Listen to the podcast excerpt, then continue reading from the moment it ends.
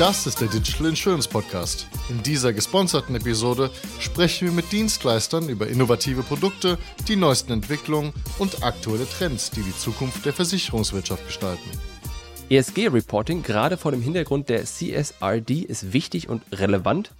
Worum handelt es sich dabei aber genau und wie kann ich etwa so skurrile Dinge tun wie die Emissionen meiner Kapitalanlagen, die sogenannten finanzierten Emissionen bewerten, wenn diese gar nicht öffentlich verfügbar sind? Bei mir ist daher heute unsere Expertin für All Things ESG, Maria Patschke von SAP Pioneer. Maria, willkommen zum Podcast.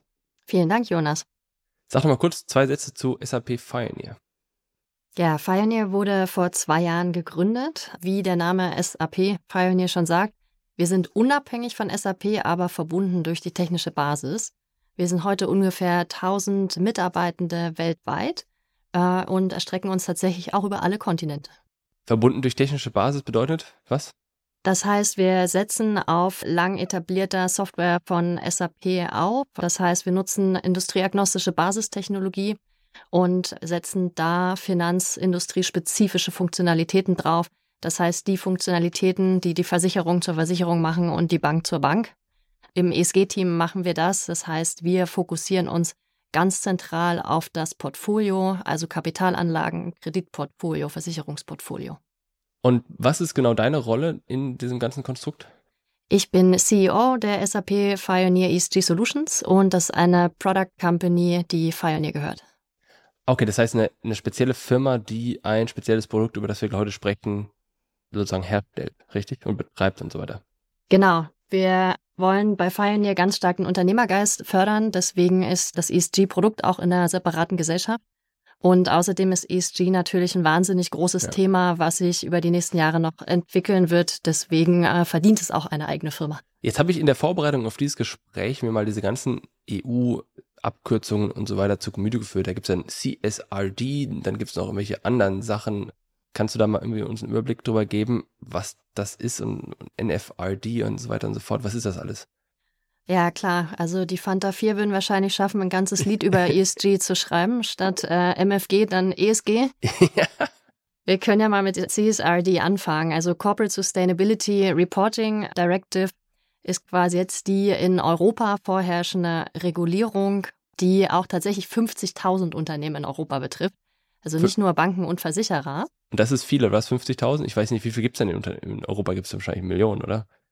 Ja, wenn man jetzt die Kleinstunternehmen, also so die Handwerksbetriebe und auch ja. Einmannbetriebe dazu nimmt, ist es bestimmt eine sehr hohe Anzahl. Aber anhand der Kennziffern, die erreicht werden müssen, um da drunter zu fallen, sehen wir, dass es schon eine signifikante Anzahl ist, weil du musst zwei aus dreien quasi erfüllen, um unter CSRD zu fallen. Das sind 250 Mitarbeitende oder Nettoumsatz von mehr als 40 Millionen oder Bilanzsumme von mehr als 20 Millionen. Und davon gibt es offenbar in Europa schon mehr als 50.000. Von 20 Millionen, die bist ja bei Versicherern auch recht schnell, ne?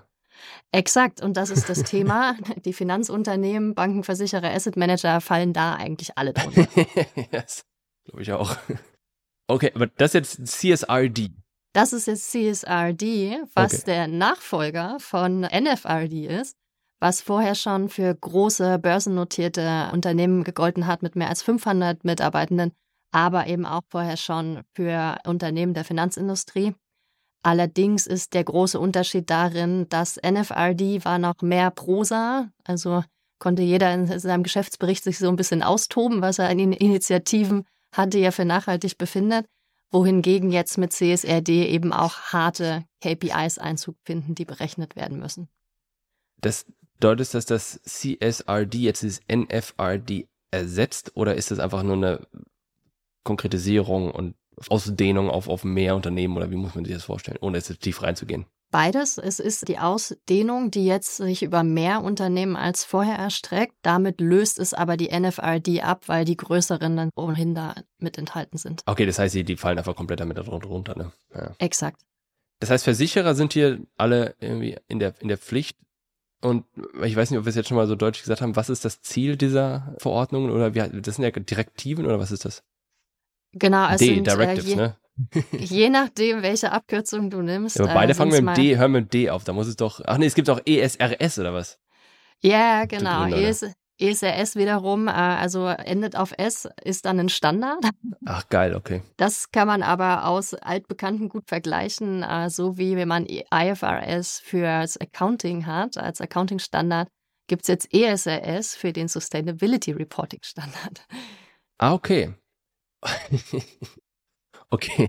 Ich meine, das ist alles ernst gemeint, der ganze Kram. Ne? Aber wie, wie passt jetzt dieser Standard in diese Direktive rein? Die Direktive schreibt jetzt vor, also das CSRD schreibt jetzt vor, dass du denn diesen Standard zu verwenden hast.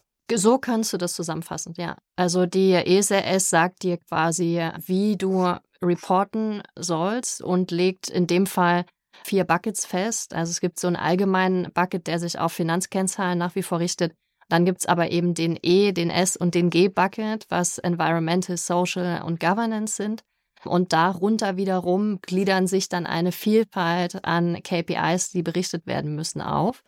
Und was ist jetzt die Urerkenntnis der EU, die sie damit versucht jetzt hier zu lösen? Also wahrscheinlich mehr Transparenz, mehr, weiß nicht was, Sichtbarkeit von ESG-Themen und, und mehr Verantwortung oder, oder was ist das Ziel hinter dem Ganzen? Ja, das Ziel und ob uns das jetzt eigentlich nach vorne bringt oder wieder einfach unnötiger Stress ist, der uns vom Regulator auferlegt wird, richtet sich so ein bisschen nach der Frage, ob wir an den Klimawandel glauben oder nicht. Kann okay. das für die meisten Finanzinstitute tatsächlich mit Ja beantworten. Also die sind tatsächlich gedanklich auch führend in den Nachhaltigkeitsthemen, auch unabhängig von Regulierungen weltweit. Aber ich sag mal so, selbst wenn wir die Wahrscheinlichkeit nur bei unter 10 Prozent sehen, dass wir überhaupt unseren Planeten retten müssten, dann wäre die Wette nichts zu tun trotzdem noch ziemlich riskant. Und deswegen schlägt der Regulator hier auf die Finanzinstitute durch. Und tatsächlich ist es natürlich immer noch die größte Quelle an Kapital, was Projekte und Expansionen ermöglicht, die wiederum CO2 verursachen. Okay, ich versuche es nochmal anders zu verstehen. Was, das heißt, die EU versucht hier, oder der Regulator je nachdem, versucht hier einerseits Transparenz herzustellen, damit das Thema in der Breite was mehr, mehr wahrgenommen wird. Nee, das also kommt ja in die Presse sicherlich, aber jetzt ist das etwas, was quasi dann wirklich in die Tagesschau insofern reinkommt, in die, in die breite Presse am Ende, wer jetzt hier welches ESG-Reporting abgeliefert hat? Glaubst du das? Oder wird das so sein? Ich glaube nicht in der Breite. Ich glaube, es wird definitiv Reputationsthema werden und bleiben. Also es ist heute schon. Das Für heißt, Endkonsument. Das heißt, du packst es in dein Marketing rein und sagst dann, wir sind beim ESG-Reporting hier Top 5 oder so. Genau, also positive Reputation kannst du bestimmt als Frontrunner daraus ziehen, aber du kannst natürlich auch negative Presse daraus beziehen, wenn du dich halt irgendwie schlecht verhältst oder einfach ein wahnsinnig schlechtes Portfolio hast.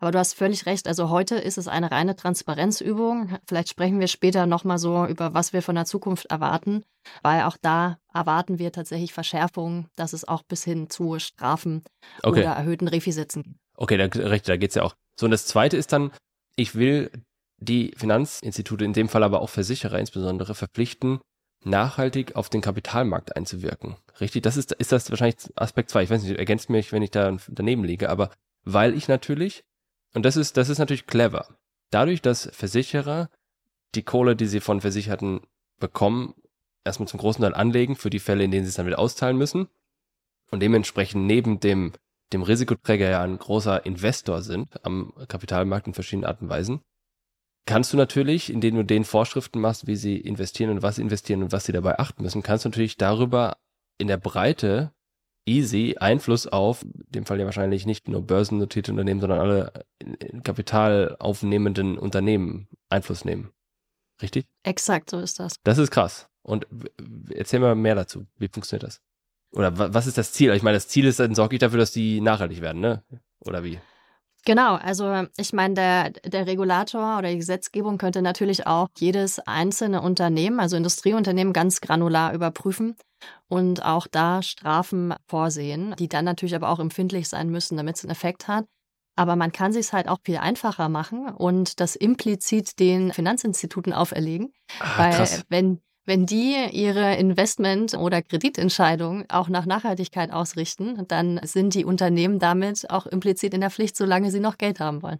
Das, das ist faszinierend. Das ist, das ist, das ist schon, das ist, das ist echt clever. echt hinterlistig schon fast, dass du, dass du im Grunde den Zugang zu Geld mehr oder weniger an Nachhaltigkeitsauflagen, wie kann man definieren, wie man will, knüpfst. Ist vielleicht perfide, weil man da als Gesetzgeber so ein bisschen die Verantwortung auslagert an die Finanzinstitute. Auf der anderen Seite ist es ja für einen sehr guten Zweck und ich sehe schon auch eine hohe Bereitschaft. Ist ja okay, ja. Also können die ja machen. okay. So, das heißt, ich muss jetzt als Versicherer, muss ich jetzt ganz schnell, ab wann gilt denn das eigentlich, bevor wir jetzt hier einsteigen, was man da machen muss? Ab wann gilt das? CSRD, also den Report muss das erste Mal in 2025 abgeben und für das Geschäftsjahr 2024. Das heißt, du musst eigentlich jetzt ab 1.1. kommenden Jahres musst du anfangen, die richtigen Daten zu sammeln, um am Ende die richtigen KPIs zu errechnen. Okay, lass uns mal durchgehen, welche Daten ich hier sammeln muss und wie. Das heißt, Januar ist jetzt Feiertag, 1. Januar ist Feiertag, da wird hier wieder mal aufgeräumt. Muss ich da jetzt schon anfangen, Daten zu sammeln, wie viel Böller ich hier irgendwie verschossen habe oder sowas? Nee, ne? man, man kann leider nicht sagen, welche Faktoren allgemein in diesen Bericht reinspielen. Auch da hat sich das der Gesetzgeber, und wir kennen das ja aus vorangegangenen Regulierungen, recht einfach gemacht und hat die Verantwortung zurück an die Unternehmen gespielt und hat gesagt, jetzt macht mal jeder von euch eine sogenannte Materialitätsanalyse und ihr guckt selber, welche Bereiche sind denn für euch materiell? Wir haben nämlich im CSRD zwei Komponenten als Finanzinstitut. Wir haben zum einen die Corporate Sustainability, also was du als Institution beispielsweise an Emissionen verursachst, aber auch was du halt im Social Governance-Bereich hast. Was machst du mit deinen Arbeitnehmenden? Werden die gut behandelt? Wie ist deine Frauenführungsquote und so? Das sind die Corporate Sustainability-Themen. Bei den Finanzinstituten kommt dann aber eben noch zusätzlich die Portfolioanalyse dazu, dass du auch deine Investments, Kredite, Kapitalanlagen oder aber auch Versicherungen auf Nachhaltigkeitsfaktoren überprüfst. Da allerdings im ersten Schritt noch ein bisschen einfacher, erstmal nur auf die Emissionen fokussiert. Und genau das, was sind eigentlich, also wenn ich ein Pyrotechnikunternehmen bin, würde wahrscheinlich dabei rauskommen, dass ich meine verböllerten Böller zählen muss. Ach, und krass. Be bevor, wir da, bevor wir da einsteigen, mal kurz zum Kontext, denn das ist, glaube ich, was du gerade implizit gesagt hast, ist ganz wichtig. Die EU geht natürlich auch agil vor. Glaubt man gar nicht, aber das kann man ja so definieren. Denn wenn die jetzt anfangen, und das haben sie mit der NFRD ja gemacht, wenn sie einmal anfangen und dann eine Regulatorik reinpacken, dann ist natürlich die Gefahr, dass die Regulatorik daneben liegt, vergleichsweise groß, weil keiner, inklusive denen dort, weiß, was jetzt exakt wie reguliert werden muss. Das heißt, die machen erstmal einen Wurf rein, so wie du sagst, erstmal ein bisschen Prosa, mal gucken, was die Unternehmen dann damit machen, dann kriegen sie ein Feedback, dann machen sie eine Neuauflage CSRD. Hier sind sie ein bisschen spezifischer, weil sie jetzt gelernt haben, okay, äh, das Prosa hat an der Stelle nicht funktioniert, an anderen schon besser. Aber jetzt geht's halt in die nächste Stufe. Was konkret bedeutet das? Und auch hier, genau, aus Sicht des Unternehmens ist es doof, weil es quasi eine gewisse Unsicherheit bietet. Aus Sicht der EU und insgesamt macht es ja schon Sinn, dass die da eher auch eher schwammiger reingehen und mal abwarten, wie der Markt reagiert damit sie im Zweifel nicht oder falsch da regulieren. Und dann werden sie wahrscheinlich auch hier wieder, ich weiß nicht, wann in ein paar Jahren draufschauen, okay, ich habe mal die ersten Reportings gelesen, waren die so zufriedenstellend oder nicht? Und dann kannst du wieder nachhören, dass das Vorgehen, oder? Ja, also man kann es positiv so formulieren, dass das das Vorgehen ist. okay, aber, aber dass du, du hast jetzt gerade betont, dass man es positiv so formulieren kann. Würdest du, also siehst du es nicht so positiv oder wie siehst du es? Ich glaube, wie bei jeder Regulierung hätten sich die Marktteilnehmer natürlich gewünscht, dass, dass man ein recht einfaches und pragmatisches Set bekommt, also sowohl an Key Performance Indicator, also KPIs, die man berichten soll, aber auch vielleicht, wie man diese standardmäßig berechnet. Beides ist halt nicht passiert.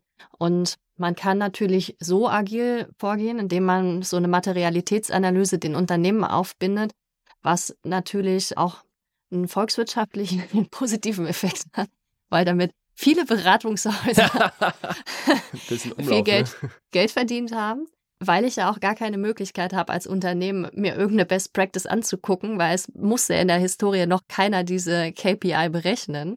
Ergo, ich kann nicht im Internet einfach nachgucken, wie machen das die anderen. Die anderen gibt es halt heute noch nicht. Naja, okay. Okay, es ist halt ein Dilemma, ähm, müssen wir, glaube ich, insgesamt einfach raus dann. Jetzt mal kurz Material, Materialitätsanalyse und Portfolioanalyse. Da hast du schon zwei Sätze zu gesagt. Können wir noch mal kurz drüber reden, was das genau bedeutet. Das heißt, was schaue ich mir an? Als Pyrotechnikunternehmen schaue ich mir an, wie viel Böller ich verkauft und dementsprechend verfeuert wurden. Als Versicherer äh, schaue ich mir jetzt an, was Fuhrpark. Genau, also die Materialität guckt erstmal überhaupt, welche KPI sind relevant. Und wenn wir jetzt mal über alle CSRD-Buckets hinwegschauen, da gibt es ja zum Beispiel auch den S-Bereich, also Social. Und darin steckt auch die eigene Arbeitnehmerschaft.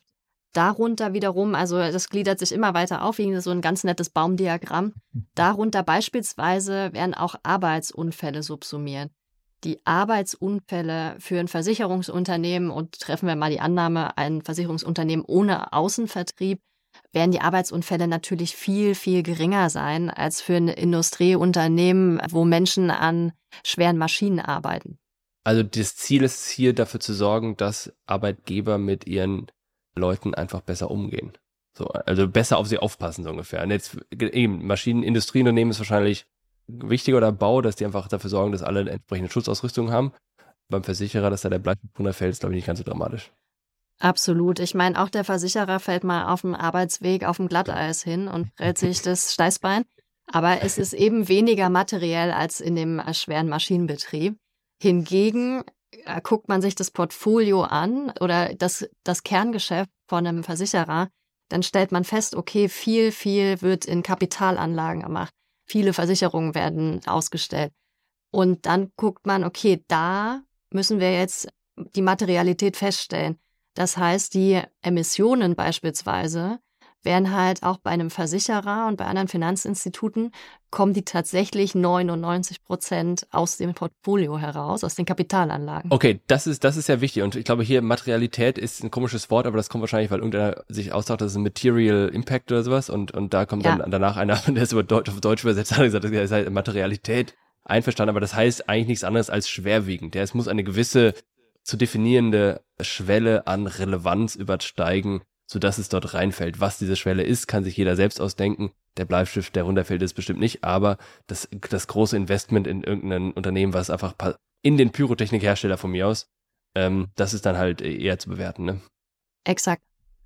Das heißt, ich, ich schaue in diese Portfolioanalyse rein und ich gucke mir jetzt was an. Ich gucke mir jetzt das gesamte, meine gesamte Kapitalanlage an oder lasse ich quasi alles, was unter ich weiß nicht was, lasse ich den Kleinkram raus und gucke mir nur so die, die 80% größten an oder was mache ich da? Auch wieder eine Materialitätsfrage. genau. Mir fiel, mir fiel gerade noch ein gutes deutsches Wort dafür ein. Das würde man vielleicht besser Relevanz? mit Wesentlich Wesentlichkeitsanalyse. Ja, okay. Ja, ja. Gut. Genau. So, aber das heißt, die, die 80 Prozent sind wesentlich oder sind 100 Prozent wesentlich? Wahrscheinlich nicht, ne? Genau, das ist Bestandteil wieder der Analyse. Tatsächlich ist aber der Anspruch, dass man schon eine nahezu 100 Prozent Abdeckung über das Portfolio bekommt, weil auch viele kleine Kapitalanlagen formieren sich ja zu einer großen.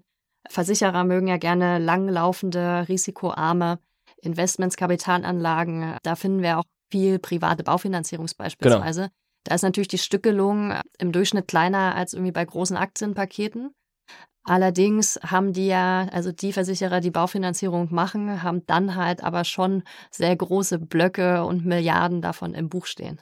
Weil sie halt viele Gebäude haben, ne? Oder viele.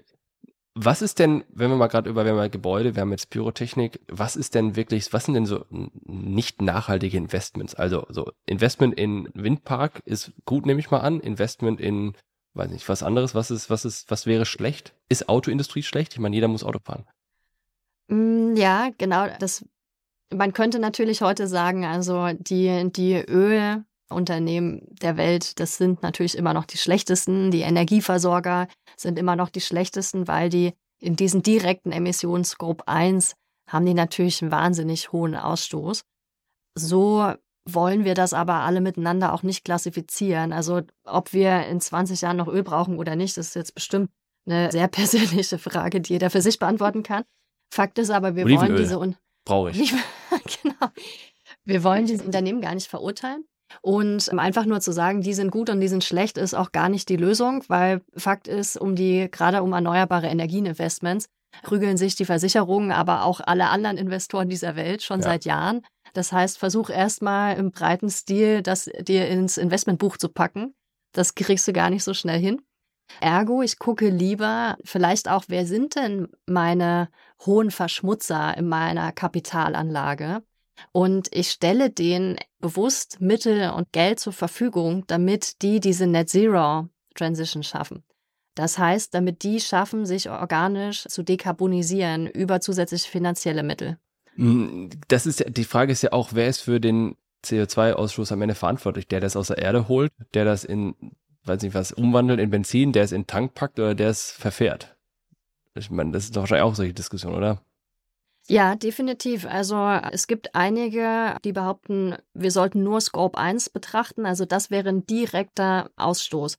Allerdings wäre das ein bisschen kurz gesprungen, weil tatsächlich diesen direkten Ausstoß, den haben signifikant halt nur die großen Ölfirmen, die Energieversorger. Und da nur rumzuschrauben, wäre halt wirklich kurz gesprungen, weil der Scope 1 des Energieverbrauchers ist quasi der Scope 2 des Industrieunternehmens, weil Scope 2 ist die verbrauchte Energie. Also ist jetzt ein Beispiel dafür. Genau, weil wenn ich dem, das, äh, das Energieunternehmen, das, das Gaskraftwerk würde nicht laufen, wenn ich jetzt hier die Lampe nicht anmachen würde. Äh, ja, genau. Also Energieeinsparung ist, ist natürlich ein Thema. Auf der anderen Seite ist dadurch, dass der Scope 2 eben bei den Unternehmen betrachtet wird und dazu zum Beispiel Elektrizität gehört, hatte das super schnell einen großen Impact. Also ganz viele Unternehmen sind auf Grünstrom umgestiegen, was dann wiederum die Energieversorger ja auch vom Geschäftsmodell mehr dazu treibt, mehr in erneuerbare Energien zu investieren und mehr Elektrizität daraus zu produzieren. Ja, ich, ich hatte, wenn ich jetzt hier bei unseren Energieversorgern, habe ich mal letztens immer mal Preise verglichen, keine Ahnung wann. Und da habe ich den Eindruck gehabt, dass eh alle nur noch 100% Ökostrom machen. Also ich habe also ich habe zumindest mich schwer getan, irgendwas anderes zu finden. das war alles irgendwie das Gleiche. Also das, quasi, dass wir jetzt seit zehn Jahren hier bei, äh, ich weiß nicht mehr, wo wir da sind, bei unserem Ökostromanbieter sind. Das war vor zehn Jahren war das noch cool, weil da hattest du noch alle möglichen Strommix. Heute ist es überhaupt keine Differenzierung mehr, weil du kriegst überall diesen Ökostrom. Und ich frage mich, warum wir immer noch bei demselben Anbieter sind wie vor 20 oder vor zehn Jahren oder das. Also das zum Thema Wandel da in dieser Ökogeschichte, ne?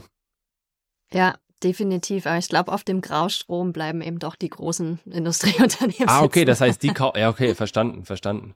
So, jetzt, jetzt, ich glaube, das, was wir herausgestellt haben, das ist das, worauf ich eigentlich hinaus wollte, ist, das ist gar nicht so einfach. Das ist nicht einfach aus zwei Gründen. Erstens, weil du gar nicht exakt weißt, was du jetzt messen musst und was nicht.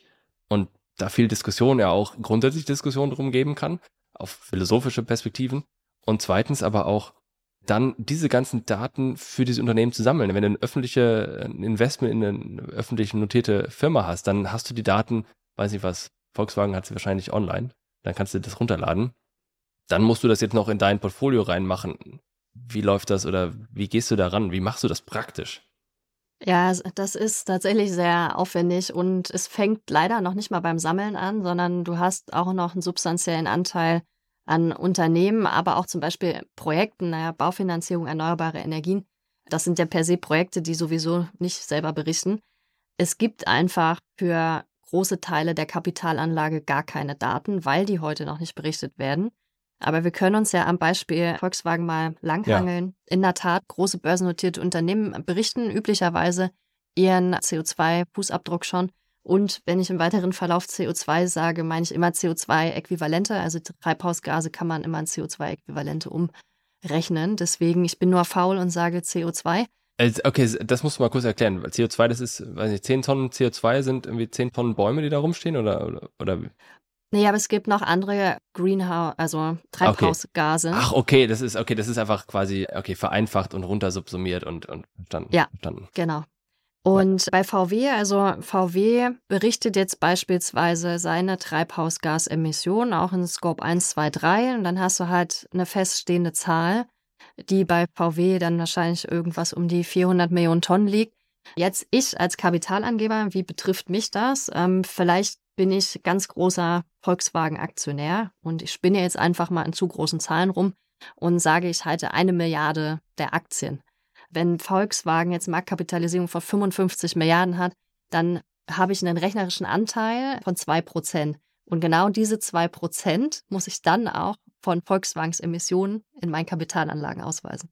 Von den, was wie viel 400 Millionen Tonnen packe ich dann quasi 2% bei mir rein, also 8, 8 Millionen. Genau. Und wenn ich jetzt selbst börsennotiert bin, dann muss der, der in mich investiert, auch wieder diese 8 Millionen dann äh, in der, also die müssen die gesamten Aktionäre meiner meiner Firma müssen dann auch insgesamt diese 8 Millionen irgendwo in ihren Büchern drin haben. Das ist genau richtig. Also es ist, die Übung dient heute auch gar nicht dazu, um festzustellen, wie viel CO2 gibt es in der Welt, sondern Volkswagen muss immer noch 100 Prozent für sich berichten und zwei Prozent muss aber beispielsweise auch noch der Versicherer einer Kapitalanlage berichten. Das heißt, wir haben eigentlich, wenn du es in der Welt betrachtest, 102 Prozent jetzt schon der Emissionen von ja, und Volkswagen. Die 98 wahrscheinlich, also alles, was von größeren Unternehmen gekauft ist, besitzt, besessen ist von, von Volkswagen, müssen es ja auch machen. Und dann quasi der ganze Streubesitz von irgendwelchen Leuten wie dir und mir, die äh, müssen es natürlich nicht machen. Insofern hast du ja dann, genau, das heißt, es ist wie so ein bisschen diese Geld, Geldvermehrung, ne? wenn du ein Darlehen gibst, sondern in Geldmenge und Geldgenerierung und wird halt ESG-Emissionen äh, äh, generiert. Ja, es ist, es ist aber sogar ein leicht anderes Konzept. Also du hast an ganz vielen Stellen bei der CO2-Betrachtung einfach eine doppelte Erfassung, weil das aber auch nicht der Sinn der Übung ja. ist, sondern der Sinn der Übung ist, die Marktteilnehmer zum Besseren anzuhalten. Ja. und die zu disziplinieren. Und deswegen muss es halt jeder für sich ausweisen, egal ob du es damit eigentlich dreifach, vierfach, hundertfach erfasst hast. Und das damit, wir reden da gleich nochmal kurz über die Software, wie man das automatisieren kann, wie das funktioniert. Aber am Ende des Tages ist das ja dann auch der Hebel. Wenn du es mal aufgeschrieben hast, dann kannst du ja auch da Ziele dran setzen und so weiter und so fort. Das wird ja dann ganz interessant. Aber lass mal kurz darüber reden, wie ich das jetzt hinbekomme. Jetzt will ich das nicht mit Excel machen, auch wenn das schon eine Erleichterung wäre. Ihr habt eine Software dafür. Wie funktioniert das? Genau, also in Excel könntest du das mit dem Rechenbeispiel, was ich gerade aufgemacht habe, immer noch recht einfach machen. Würde aber voraussetzen, dass du natürlich erstmal überhaupt die Werte jetzt von der Volkswagen halt überhaupt hast. Kannst jetzt natürlich einen fleißigen Praktikant in ransetzen. Warum die immer die Praktikanten? die tausend äh, deiner Kapitalanlagen durchforstet nach CO2-Kennzahlen. Künstliche Intelligenz. ja, Künst Dafür gibt es auch KI, aber vor allem gibt es auch die langjährig etablierten Datenanbieter. Die meisten Unternehmen kennen die auch so aus dem klassischen Aktienhandel. Große Namen, dürfen wir Namen nennen? Keine Ahnung, können alles nennen. Also wenn du jemanden, jemanden loben möchtest, kannst du es tun, aber man muss auch nicht. Aber am Ende des Tages ist ja genau der Punkt. Das heißt, du hast einfach für in der, in der, in der, im Aktienhandel hast du ja diese ganzen Bilanzen und, und Jahresabschlüsse und all das hast du ja wunderbar strukturiert aufbereitet, kannst die in deine Excel importieren oder in dein, weiß nicht was, Desktop oder sonst wie riesen, riesen Computersystem mit 25 Bildschirmen und da jetzt einfach noch die ESG-Daten oben drauf zu packen, ist in Anführungsstrichen ein leichtes, ne? Das ist der Weg. Exakt. Für diese Datenanbieter ist das ein total leichtes und auch eine Rechtfertigung ihres zukünftigen Geschäftsmodells. Ja das heißt, für diese Unternehmen, die ihren CO2-Fußabdruck berichten, bekomme ich das. Jetzt habe ich es allerdings, also je nachdem, wie meine Kapitalanlagenstrategie ausgerichtet ist, habe ich teilweise viele Anlagen, die eben überhaupt keinen Wert ausweisen. Bauvorhaben. Richtig. Private Baufinanzierung ist ja in der Regel eine Anlage von, von Versicherungsunternehmen aber auch Infrastruktur, also Windparks, Solarparks, alles, was schön langlaufend risikoarm ist. Aber auch im Investmentbereich, in der Regel besitzen viele Immobilien auch die Investments, für die müssen finanzierte Emissionen ausgewiesen werden. So, da habe ich jetzt erstmal gar keinen Wert. Das heißt, theoretisch kannst du die Berechnung in Excel machen. Faktisch fehlt dir alleine schon die Datengrundlage. Und Excel ist jetzt halt auch nicht nachhaltig, weil die Berechnung, die du durchführst, um mal kurz ein bisschen Angst zu verbreiten, da kommst du definitiv über 100 Millionen Berechnungen raus. Und du musst halt jede Kapitalanlage einzeln prüfen, mit welcher Berechnungsmethode du überhaupt rangehst. Ja, ja, okay. Macht keinen Sinn. Macht keinen Sinn. Ergo, du müsstest, also ideal wäre es, wenn du es in deiner Systemlandschaft abbildest, was halt aber auch nur für die Unternehmen oder Kapitalanlagen funktioniert, wo halt ein Wert vorhanden ist. Ja. Das heißt, du kommst definitiv in diese Bredouille, dass du es für alle anderen Investments approximieren musst. So, genau. Das heißt, ich hacke jetzt meine ganzen Investments bei euch in die Software rein, richtig? Ja, das, das äh, wäre genauso. Wo wir bei den Praktikanten sind. es wäre genauso ineffizient wie Excel. Nur, dass es ein cooleres Frontend reinhaust. Nee, natürlich ist das nicht so. Also gerade als Pioneer sind wir gewohnt, Banken, Versicherungsunternehmen, Asset Manager mit ihren hohen Sicherheitsbedürfnissen zu befriedigen. Das heißt, wir integrieren tief in die Systemlandschaft. Das heißt, wir docken quasi an den Kapitalanlagen, Datenbanken in der Versicherung an ziehen uns beispielsweise den Investmentbetrag, der heute gültige oder der zum Reporting-Stichtag gültige, Und dann läuft halt dieses komplexe Berechnungsverfahren drüber, was halt auch deswegen zu über 100 Millionen Berechnungen führt, weil du in, innerhalb jeder Berechnungsmethode musst du zwischen ein bis zehn verschiedene externe Datenquellen anschließen. Ja. Das heißt, also das heißt, ihr, ihr zieht euch aus den bestehenden Systemen alle Kapitalanlagen, weil das eben 99 Prozent der, der Bewertung ausmacht. Und schaut euch an, was das ist. Dann bekommt ihr wahrscheinlich, entweder ist es ein Aktientitel, dann ladet ihr euch die Sachen irgendwo runter, die es schon gibt. Oder es ist ein Bauvorhaben oder sonst irgendwas, private Baufinanzierung, dann habt ihr wahrscheinlich da irgendwelche KPIs oder was, dann steht da drin, okay, Volumen und bei Bauvorhaben mit dem Volumen ist typischerweise so und so viel zu verzeichnen oder wie läuft das? Genau, da gibt es ganz coole Industriegruppe, die sich 2015 gegründet hat. Die nennt sich Partnership for Carbon Accounting Financials oder auch kurz PCAF genannt. Es sind mittlerweile 93 Billionen Finanzinstrumente weltweit zur Offenlegung finanzierter Emissionen verpflichtet oder haben sich freiwillig dazu verpflichtet. Es sind über 400 Finanzinstitute weltweit, Versicherer, Asset Manager, Banken. Und die haben sich tatsächlich hingesetzt und gesagt, okay, aber wie können wir es denn jetzt genau berechnen? Und da haben die wirklich ein super pragmatisches Framework aufgestellt. Das hat fünf Datenqualitätsstufen und eins ist die beste, fünf ist die schlechteste. Datenqualität eins wäre, du bekommst den reporteten Wert, also Volkswagen weist ja einen CO2-Fußabdruck aus. Das heißt, du hast den Wert, das ist die beste Datenqualität. Dann musst du quasi nur noch deinen Anteil an der Kapitalanlage ausrechnen. Und dann geht es aber hin bis zu Datenqualität 5, wo du beispielsweise nur noch den Sektor kennst und dann sagst, okay, der Sektor hat im Durchschnitt einen CO2-Wert von, was weiß ich, einer Tonne pro Million Euro Umsatz oder pro Million Euro Bilanzsumme. Beide Berechnungen kann man anstellen und berechne es so, dass dann für deine Kapitalanlage. Das, das wäre dann eben bei den Bauvorhaben, ich habe ein Bauvorhaben 130 Millionen und dann wäre das eben so pauschal irgendwie Klasse 5, schlechteste, was geht, aber das ist genau darauf, worauf ich hinaus wollte. Wenn ich jetzt natürlich was baue, was aus Holz besteht. Ich baue ein Holzhaus, ich mache das hier schön. Ich weiß nicht, ob ich 130 Millionen große Projekte auch mit einem Schraubfundament im Boden festschrauben kann, aber sei es drum. Ich mache was, wo ich kaum Zement verwende, etc. Dann ist das, dann muss das ja auch irgendwo vermerkt werden. Also ganz konkret, ich muss ja in der Kapitalanlage, in der Buchhaltung so ungefähr dann hinterlegen, ist es jetzt ein Holzhaus oder ist es jetzt keins? Damit das in eurer Software ankommt. Oder wahrscheinlich könnt ihr es auch in eurer Software anreichern mit, mit konkreteren Daten, ne? Ja, richtig. Also die, die Datenbasis ist halt super wichtig. Wir empfehlen aber immer, egal was deine Datenbasis heute hergibt, mach einmal diese Baseline-Berechnung, also diese erste Berechnung und stell fest, wo stehst du heute in Bezug auf, konnte überhaupt ein Ergebnis berechnet werden, weil irgendwie zumindest das Minimalset an Daten verfügbar war und in welcher Datenqualität konnte es berechnet werden.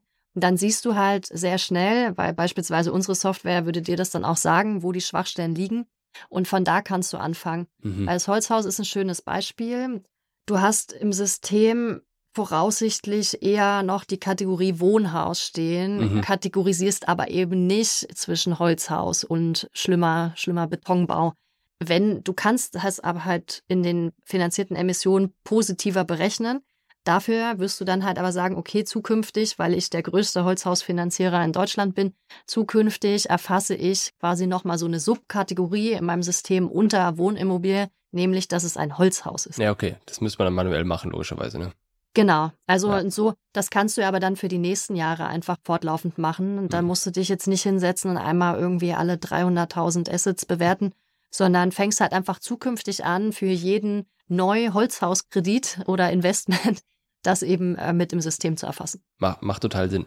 Vielleicht mal zwei, zwei letzte Punkte noch, vielleicht mal gleich einen Blick in die Zukunft, aber bevor wir das tun, jetzt habe ich die Daten natürlich und wir haben darüber gesprochen, dass wir sie erstmal nur machen, weil es der Regulierer haben will. Jetzt äh, kann das doch auch sinnvoll für mich selbst sein, oder nicht? Was kann ich damit machen? Kann ich das jetzt hier fett und Front and Center auf mein Marketing draufpacken? Wahrscheinlich, ja. Ja, Marketing ist ja aber schon ein alter Schuh, wenn es um Nachhaltigkeit geht. Also ja, wenn man wer nicht nachhaltig ist, der kann eh kein Marketing mehr machen. Also insofern, das gehört dazu. Ja, ja genau. Das ist, das ist eine gute Zusammenfassung. Nee, die, die Preisfrage ist eher, wie komme ich bei dem Thema ESG, Nachhaltigkeit vom Cost Center zum Profit Center? Also Prof, Fakt ich verdiene damit Geld. Ja. Okay, alles klar. Also Also Fakt ist, Stand heute ist es einfach nur eine super nervige, langwierige und kostspielige Aufgabe, die mir Regulator auferlegt hat. Aber ich kann das strategisch denken und dann komme ich auch relativ schnell zum Profit Center. Wenn ich einmal diese Basisberechnung gemacht habe und sehe, wo ich heute stehe, kann ich daraus datengetrieben auch strategische Ableitung treffen. Beispielsweise, wer sind meine hohen Verschmutzer im Portfolio? Ich kann denen Kapital anbieten, damit die die Net Zero Transition schaffen. Das ist dann halt ein Win-Win-Win. Du machst zusätzliches Geschäft, dein Kunde oder dein Finanzinstrument Kunde verbessert sich auf seiner Net Zero Kurve. Noch ein Win ist, du selber verbesserst dich als Versicherung auf der Net Zero Kurve, weil du musst es ja dann nächstes Jahr und in zehn Jahren immer noch in deine finanzierten Emissionen einrechnen. Wenn der Kunde generell weniger Emissionen hat, hast du als Finanzinstitut auch weniger Emissionen aus diesem Kunden. Und natürlich der letzte Win daraus ist, es ist einfach gut für die Umwelt und für den Planeten. Okay, alles klar. Und jetzt Zukunft. Jetzt haben wir schon implizit gesagt, das geht natürlich weiter. Die EU wird das weiter konkretisieren. Jetzt hat sie die Grundlage, im Zweifel plötzlich hinzugehen und Zahlen, konkrete Ziele einzufordern. Werden sie das tun? Gibt es dann noch mehr CSRD-Zertifikate oder wie läuft das weiter? Genau, also das ist dann jetzt meine persönliche Meinung dazu, weil es ist alles noch Glaskugel, es ist noch nichts weiter bekannt. Ich bin fest davon überzeugt, dass wir vom Regulator weder einen Rückzieher noch eine Erleichterung noch irgendwelche zusätzlichen Ausnahmen sehen werden. Im Gegenteil, während CSRD heute im Portfolio sich ja noch überwiegend auf das Environmental, also auf Emissionen stützt, glaube ich, dass da weitere Faktoren auch für das Portfolio in Zukunft berichtet werden müssen. Also wir haben ja jetzt fürs Portfolio noch gar keine Anforderungen an dieses S und G, also Social and Governance, über die Kapitalanlagen. Bin überzeugt davon, das wird kommen. Aber auch heute ist es eine reine Transparenzübung. Man muss es veröffentlichen. Es passiert aber nichts, ob man, also es ist nicht besser oder schlechter, ob man gut oder schlecht dasteht, außer vielleicht für die Reputation. Und da bin ich überzeugt, dass der Regulator da sukzessive auch Strafen oder beispielsweise Refinanzierungssätze anheben wird, wenn mein Portfolio eben im Vergleich zu anderen deutlich schlechter dasteht. Ja, okay. Bin gespannt. Kann, äh, kann ich mir auch total vorstellen, macht total Sinn. Finde ich ja auch okay so, ne? Kann man jetzt gegen sagen. Herzlichen Dank, Maria, hat Spaß gemacht. Danke, Jonas, mir auch. Das war eine weitere Ausgabe des Digital Insurance Podcast. Folge uns bei LinkedIn und lass eine Bewertung bei Apple, Spotify und Koda.